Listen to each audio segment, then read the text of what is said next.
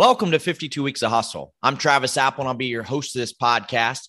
After spending my entire career in the sports sales industry, I wanted the opportunity to give back, to give back to those individuals that want to get in this business, or for those individuals that are in this business that want to continue to excel at an elite level. For those of you know me, hustle has always been important, hence the name. This podcast is presented by General Sports Worldwide and the Clubhouse. GSW is certainly picking up steam in search, recruiting, training, and consulting. The Clubhouse is a career development platform consisting of monthly webinars, in depth training vault, job board, mentorship platform, blogs, and a focus on mental health. Be sure to sign up for a free membership at theclubhousecareers.com. In addition, thanks for everyone that has supported the book, Hustle Your Way to Success in Sports Sales. For season three, I'm going to have the privilege of sitting down with industry experts to discuss their career path, three key topics that are current in the industry, three hustle hot seat questions, three pieces of advice, all under 24 minutes. Now, on to our guests this week. There are so many different ways to end up in the sports business world. I'm excited to have our next guest share his story as is very unique and certainly a different path. Our next guest is Brendan Kirsch, head of sponsorship for sports and entertainment at Shift4 Payments. Brendan, welcome to the show. Hey, Travis, how are you? I'm great, man. I, I certainly appreciate your time. Always pleasure talking to you. And so let's kick it off where we started. You've always had a passion for sports but you started your career in the TV and movie space, and you were a sports coordinator for a variety of shows and movies. What did those roles entail?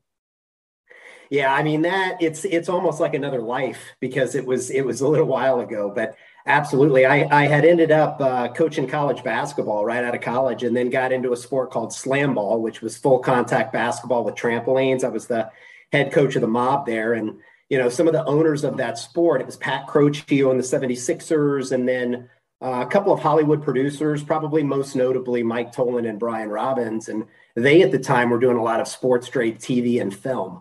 And so they had approached me at the time and they were they were conveying their concerns that uh, the audience had gotten a lot smarter or, or savvier over the last yeah. several years on like sports in a TV show or, or, a movie. And they kept bringing up like basketball diaries with Leo DiCaprio. They were like, look, Leo's the most fantastic actor. And as soon as he dribbles a ball, like there's a disconnect. Everybody knows. Watching the movie. Exactly. So they wanted to figure out a way, uh, particularly with basketball, because it's harder to shoot because it's harder to double. Because like in football you double an actor and you've got a whole bunch of pads and stuff but in basketball you're in a jersey. Right. So they wanted to figure out how to shoot that stuff and make it look better. And um, you know in between uh, slam ball seasons there was a, a, a, generous period of time and i was living in an apartment complex out in uh, sherman oaks california and it had a basketball court there. And they sent me chad michael murray who was like the star of one tree hill or he was about to be. They were shooting the pilot. And they were like we think this kid's good but he can't play basketball at all. Can you teach him how to play and uh, I went through some drills with them, and you know that led to them saying, "Okay, well, well, can you choreograph the basketball for the pilot? Because we really need that to happen." And then that led to like, "Well, can, you come out and help the director shoot it? Because we really need that to happen."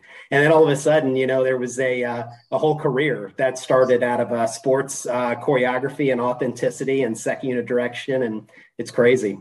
Was just say that the passion for sports led down that career path. And you know, now at that point in time, you're working as a sports coordinator for One Tree Hill. And that certainly paid off in several ways. First, you're able to meet your wife, and that also helped launch your own sports company, Sports Arc LLC, which was the world's first athlete casting service. And so, how was that overall experience for you?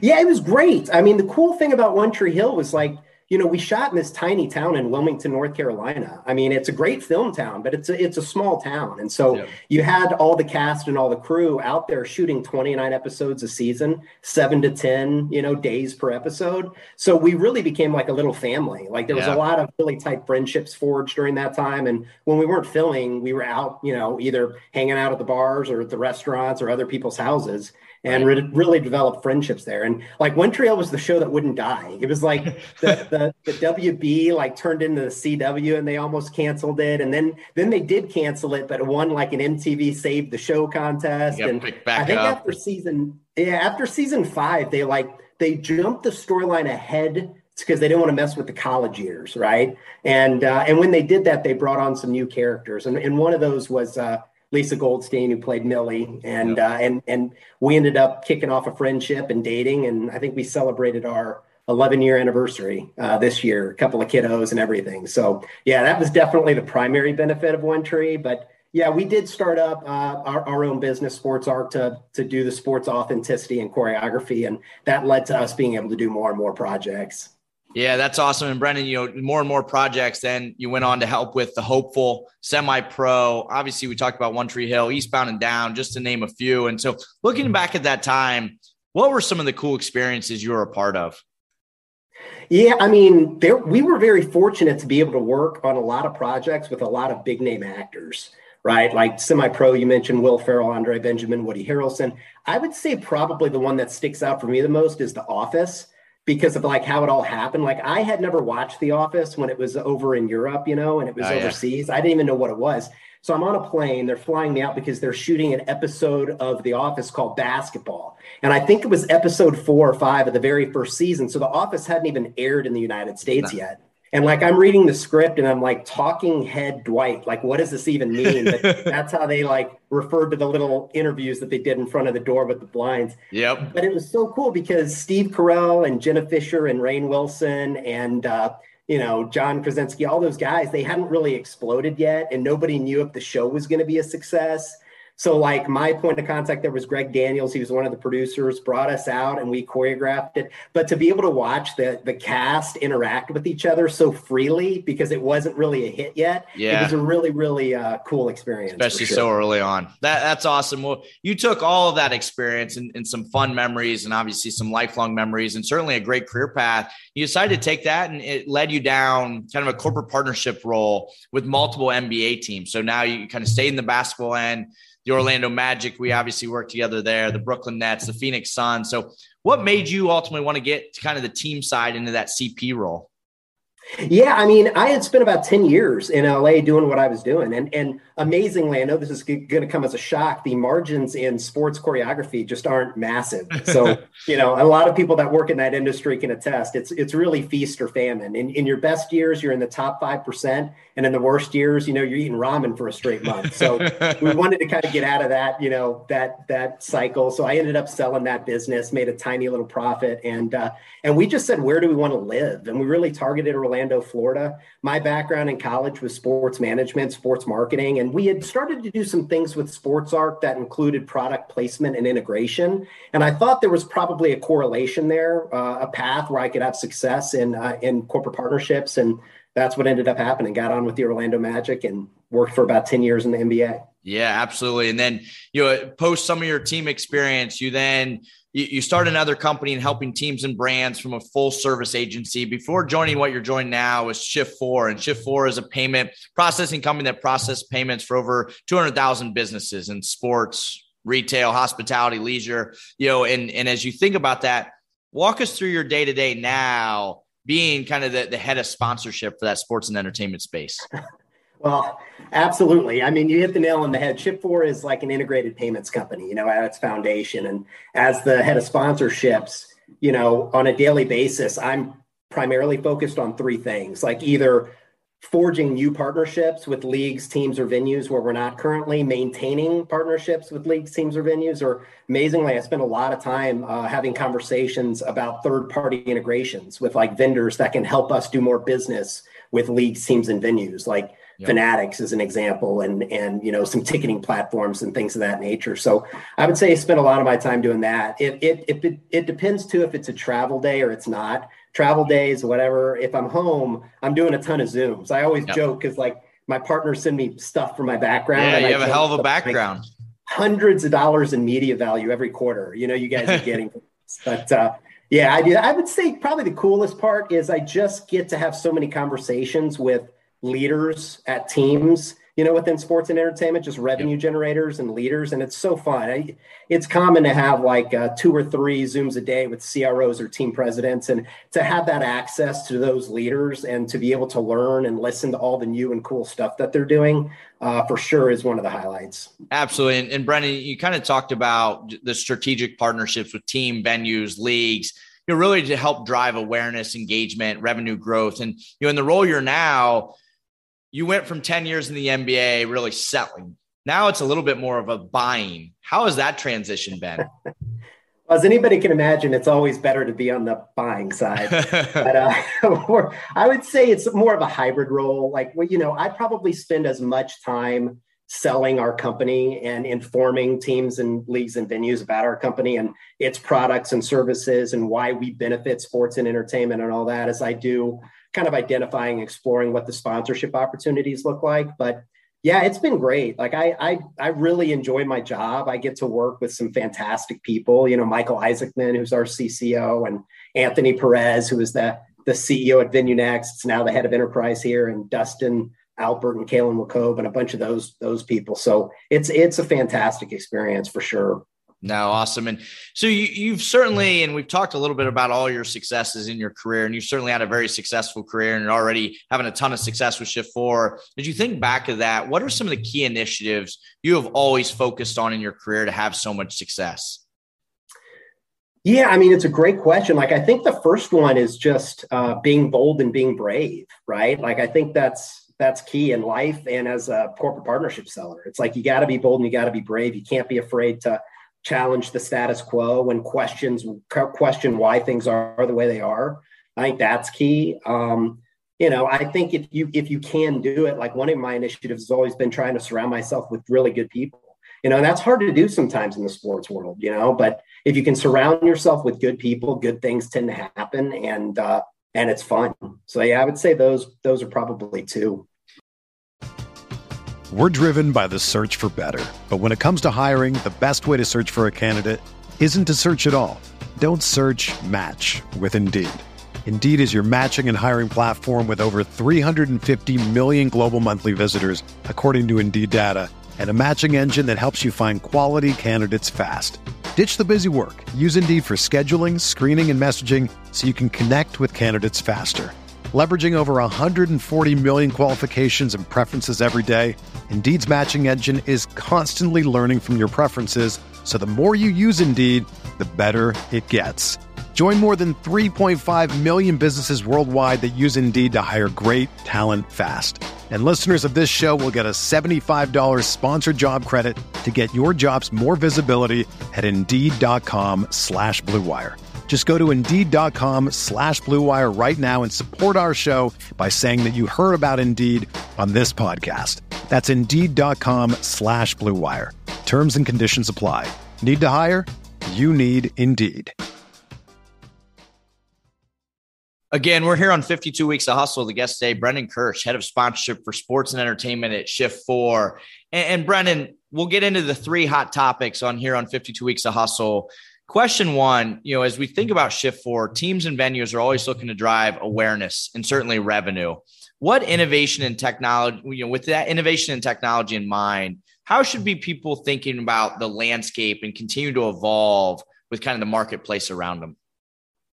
Yeah, it's a great. I mean, I think a great part about my job. One of the things I enjoy the most, and I've got to be careful with like the the 100 NDAs we have signed because I'm sure they all conflict with each other. But one of the cool things is I've been able to be on some really deep dives on new venues and stadiums that are either being built today or being planned today for you know the next five to six years and i think the technology that is associated with enhancing the fan experience is like nothing short of breathtaking really yeah. and so i think being part of some of those conversations it's the way that we experience live sports in a venue today is going to change so dramatically over the next two to three years when these new venues come online. And some of that is really cool commerce stuff that has to do with us and the way people transact. And some of it is just, you know, candidly just Star Wars stuff. You know, that's it's, that's really cool. Yeah. And, and to your point, 10, 15 years ago, you'd have never thought about it. Absolutely. Yeah. And, and a lot is changing. You know, I think the way people people come to a sporting event today and they want to spend less time transacting. So you're seeing like the technology come and benefit that with like grab and go technology and right. you know the scanning of your QR codes through mobile and all those types of things. So it'll be interesting to see what the next, you know, five to six years look like in, in yeah. that regard.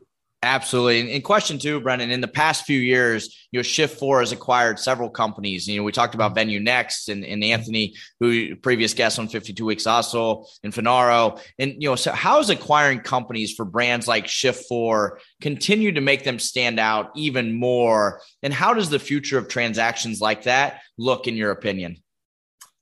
Yeah, I mean, it's gone from being very integrated uh, to the exactly the opposite, or very segregated to very integrated. I think. Um, you know, I think you hit the nail on the head. Like Shift4 has always looked at strategic acquisition as part of its overall business model, and that's been the case since our CEO Jared started the company. He was 16 years old, dropped out of high school, and started it at his parents' garage. Yep. And from the very beginning, he's always been interested in in acquisition. Um, and I think Venue Next was an important acquisition because we didn't really have a solution for the sports and entertainment space.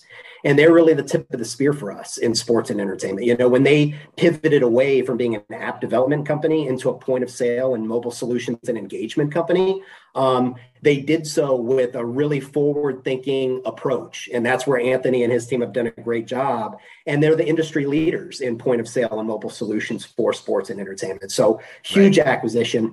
Finaro, uh, interestingly, so so it's a bank in Italy, but kind of its foundation is what's going to allow us to uh, to engage in e-commerce uh, right now, even in Europe and Asia and beyond.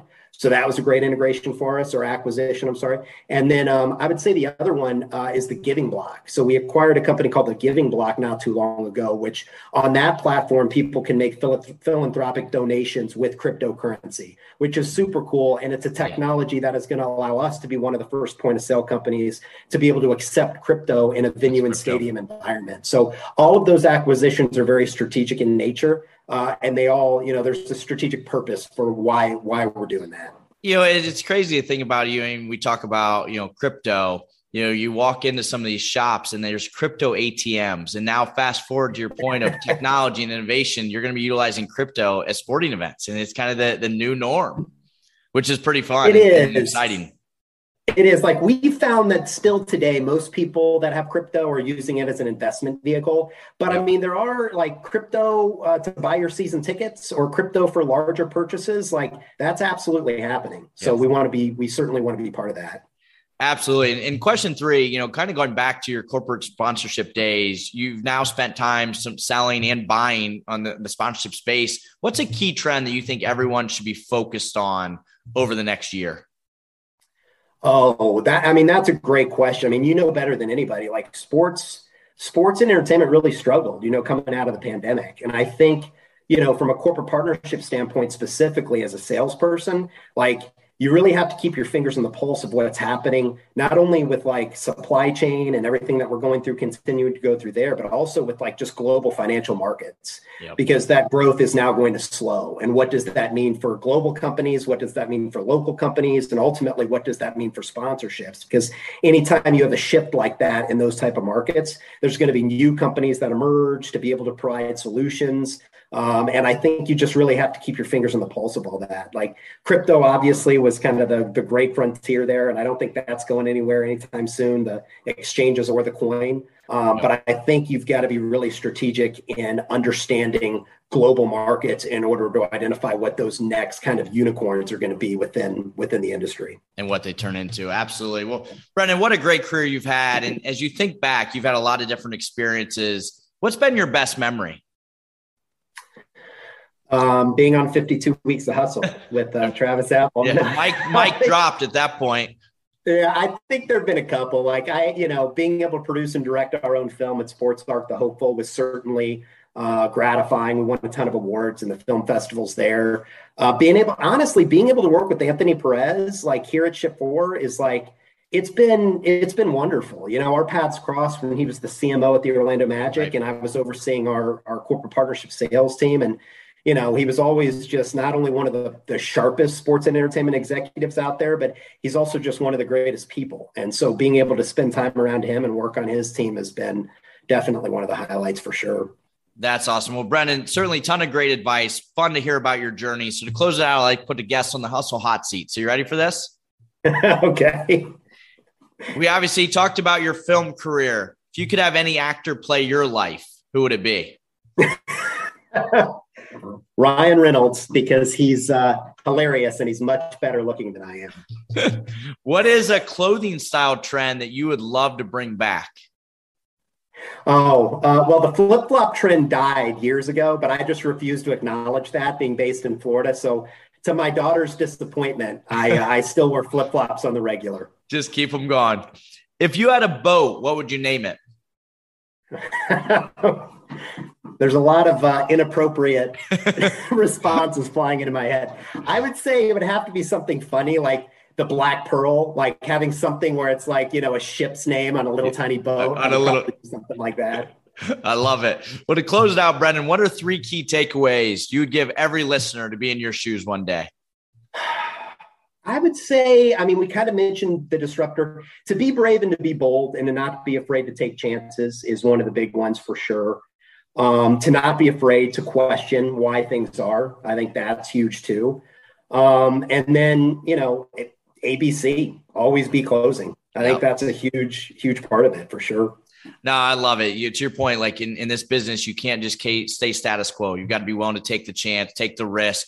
Um, I love it, right? It's it's you know, regardless of what role, you can professionally ask questions to to get better and to figure out and challenge the consistent thinking. And then I love it. Always be closing. So, you know, as, as, we think about that, Brendan, thank you so much. You've had a great career. Always pleasure talking to you. I appreciate your time, expertise, and certainly our friendship. Appreciate it, Travis. Thanks, man. This is fun. Again, this is Travis Apple. Thank you for listening to 52 Weeks of Hustle. Please be sure to follow the podcast on Twitter, Instagram, and TikTok.